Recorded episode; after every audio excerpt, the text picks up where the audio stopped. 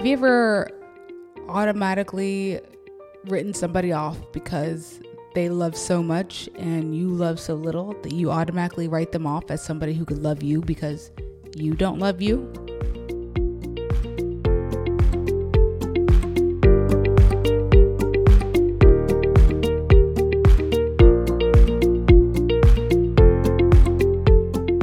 You're listening to the Unapologetically Unstoppable podcast. It's about going deep into who you were made to be and following that, no matter what. Where your calling is in the front seat and fear, well, it's trying to stop you, but fuck that guy. And getting the tools and tips to become unstoppable. I'm your host, Jeanette Peterson, where not too long ago I had to find my calling. Here, you'll hear from me and other online experts on how to discover your calling, the steps to make it happen, and how to monetize it. I believe when we're unapologetic about our calling, we become an unstoppable, expansive force. So let's get started.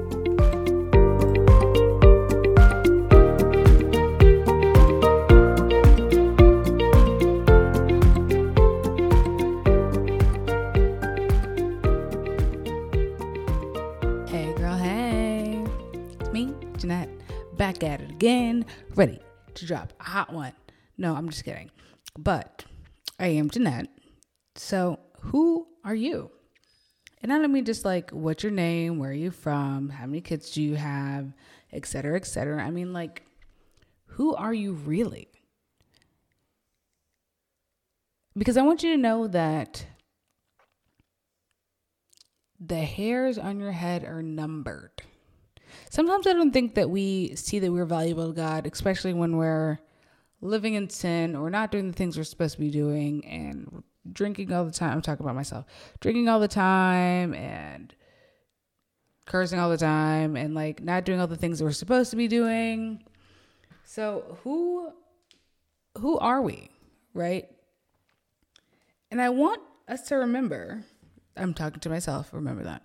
And I want to remember that the very hairs on my head are numbered. Even the wigs I wear, he knows how many hairs are in them, them wigs. I'm, I promise you he does. And sometimes I forget my value. Not only my value as like a mom or a spouse, but my value as a person to God. And in Luke 12, 7, it says, And the very hairs on your head are numbered, so don't be afraid. You're more valuable to God than a whole flock of sparrows. And just before that, he's talking about how he feeds them every day and how they go about and they're loved. And as a people, as a as a flock of birds, they are very valuable to God. Yesterday I was walking in the woods with my daughter and we were it's like a trail near where we live, and I could just hear all the acorns falling, just clip, clip, clip. And she literally handed me a fistful of acorns that she had collected during her walk and was like, Mom, I gotta take these home. These are amazing. I love them so much. And I was like, Why do you love these stupid acorns? Like, there's a million of them out here. Like, why these four? And then I realized even though there are a million of them out there, I could literally hear them falling. She chose these four that were special to her. And I think that I forget that God wants us to be like a child in his eyes, like with that wonder and that love. And just seeing her love these little acorns is like, oh, God loves us even more than this. God cares about us even more than this. God is walking around I don't know. I can just imagine God like being the Holy Spirit, just flying around, walking around. I don't know how he does his thing. Okay. Just being around and being like, oh, you are so loved. I love you. You are so special. This is the one. This is the one that's going to do these great, amazing things for me. And I love it. And he loves us more than a whole flock of sparrows.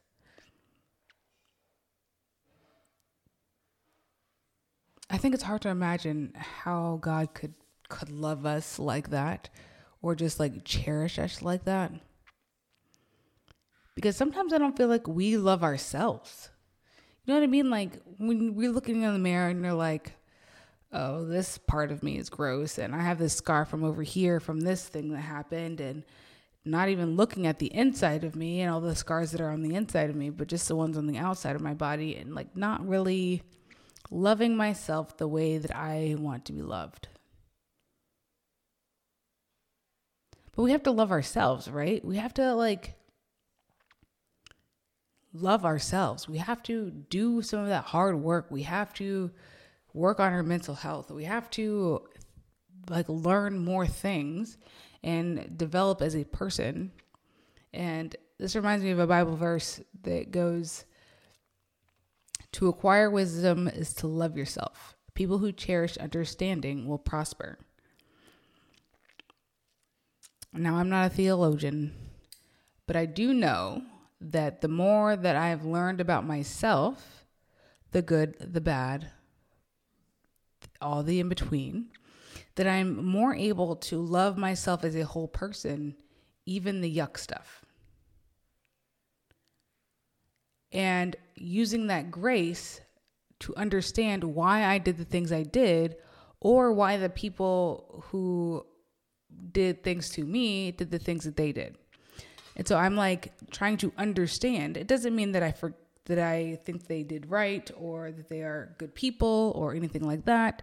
I just realized that I can cherish them or I can cherish the understanding that I have to understand why people do the things that they do. So, working on my mental health and finding new ways of thinking and just trying to find a different avenue rather than like automatically going to they're against me, they hate me, they don't want this for me. I can go to they were protecting themselves. They were being selfish for themselves. They were trying to protect themselves. They were scared, they were hurt, they were XYZ. And then having that understanding of why I have done things in the past. Because then I can start to love myself. And sometimes I think that we don't go to God because we don't love ourselves and we expect Him to treat us the way we treat us. Have you ever done that? Have you ever automatically written somebody off because they love so much and you love so little that you automatically write them off as somebody who could love you because you don't love you? Or you keep treating yourself in a certain way and you have these impossible standards for yourself. And so not only are you putting them on other people, but when other people ask you ask of you something, you automatically assume they have the same standards as you. They don't typically even if you're in a familial relationship like they're your mother sister brother cousin something like that that does not automatically mean that their standards are the same and most of the time they're impossible perfectionist standards that nobody can ob- obtain barely them but they think that that's the, the same standard that god is setting us to which is not true at all. Because God loves you now. God loves you in your weed smoking, your crack pipe doing, your drinking every day, your selfishness, your whatever. He loves you now. He doesn't wait until you're perfect to love you. That's not what love is. I know us as humans, we like to think that, well, when X, Y, and Z gets better, then I can go to church. Then I can talk to God. Then I can pray. Then I can, then, then, then, when that's actually not true. You don't have to do anything. My pastor was talking the other day about how he encountered somebody that was not a Christian and they were golfing together and they asked, What makes your religion different than my religion? besides the basics of I the basics of Christianity is you know that Jesus is the Son of God and he came to earth and he rose after three days and he is the Savior. That's basic Christianity in a nutshell.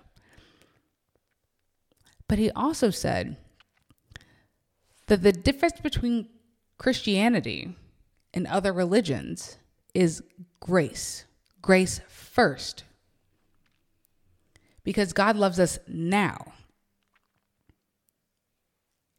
In Titus 3, it says, Because of grace, he made us right in his sight and gave us confidence that we'll inherit eternal life.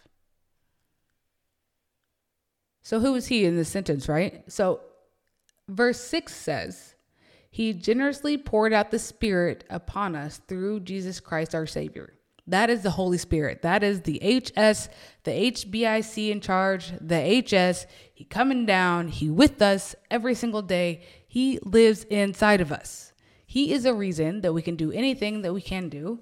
He has resurrection. He gives us the resurrection power in our blood. He's the one. He is the one. The Holy Spirit. We say he because I mean it's it is an it. As far as I'm concerned, I don't know. Whatever. But the Holy Spirit gave us grace. And he made us right in his sight. And he loves us now. And he gives us grace. He gives us the grace to say, you know what? She messed up, but you know what? I still love her. I still love everything about her. I still know how many hairs on her head there are. I still know everything about her because I extend grace to her and I love her.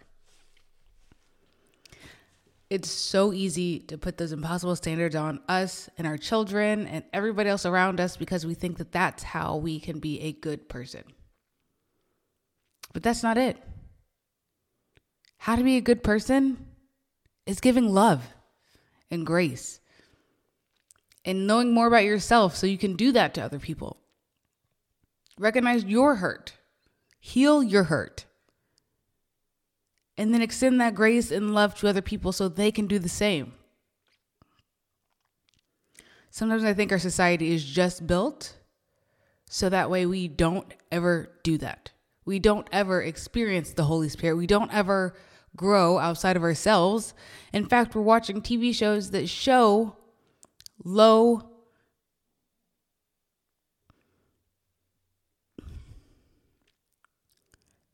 In fact, we're watching shows that show low uh, intelligence people. In fact, we're watching shows that show people with low emotional intelligence that are not in tune with the Holy Spirit or God or anything else. And they're just operating from a place of hurt, pain, and scaredness, which are not from God. None of those are from God. So we're literally watching and thinking that's how we should act because that's how society is telling us to act because it's not from God. So, my friend, I need you to know that you are loved just how you are.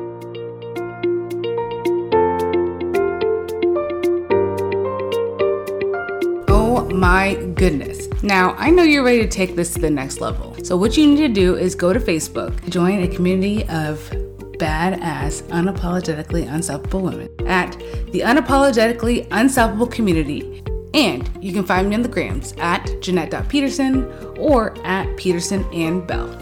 This podcast was created by me, Jeanette Peterson, and Allison Hartman. Our producer is the Amy Williams. Talk soon.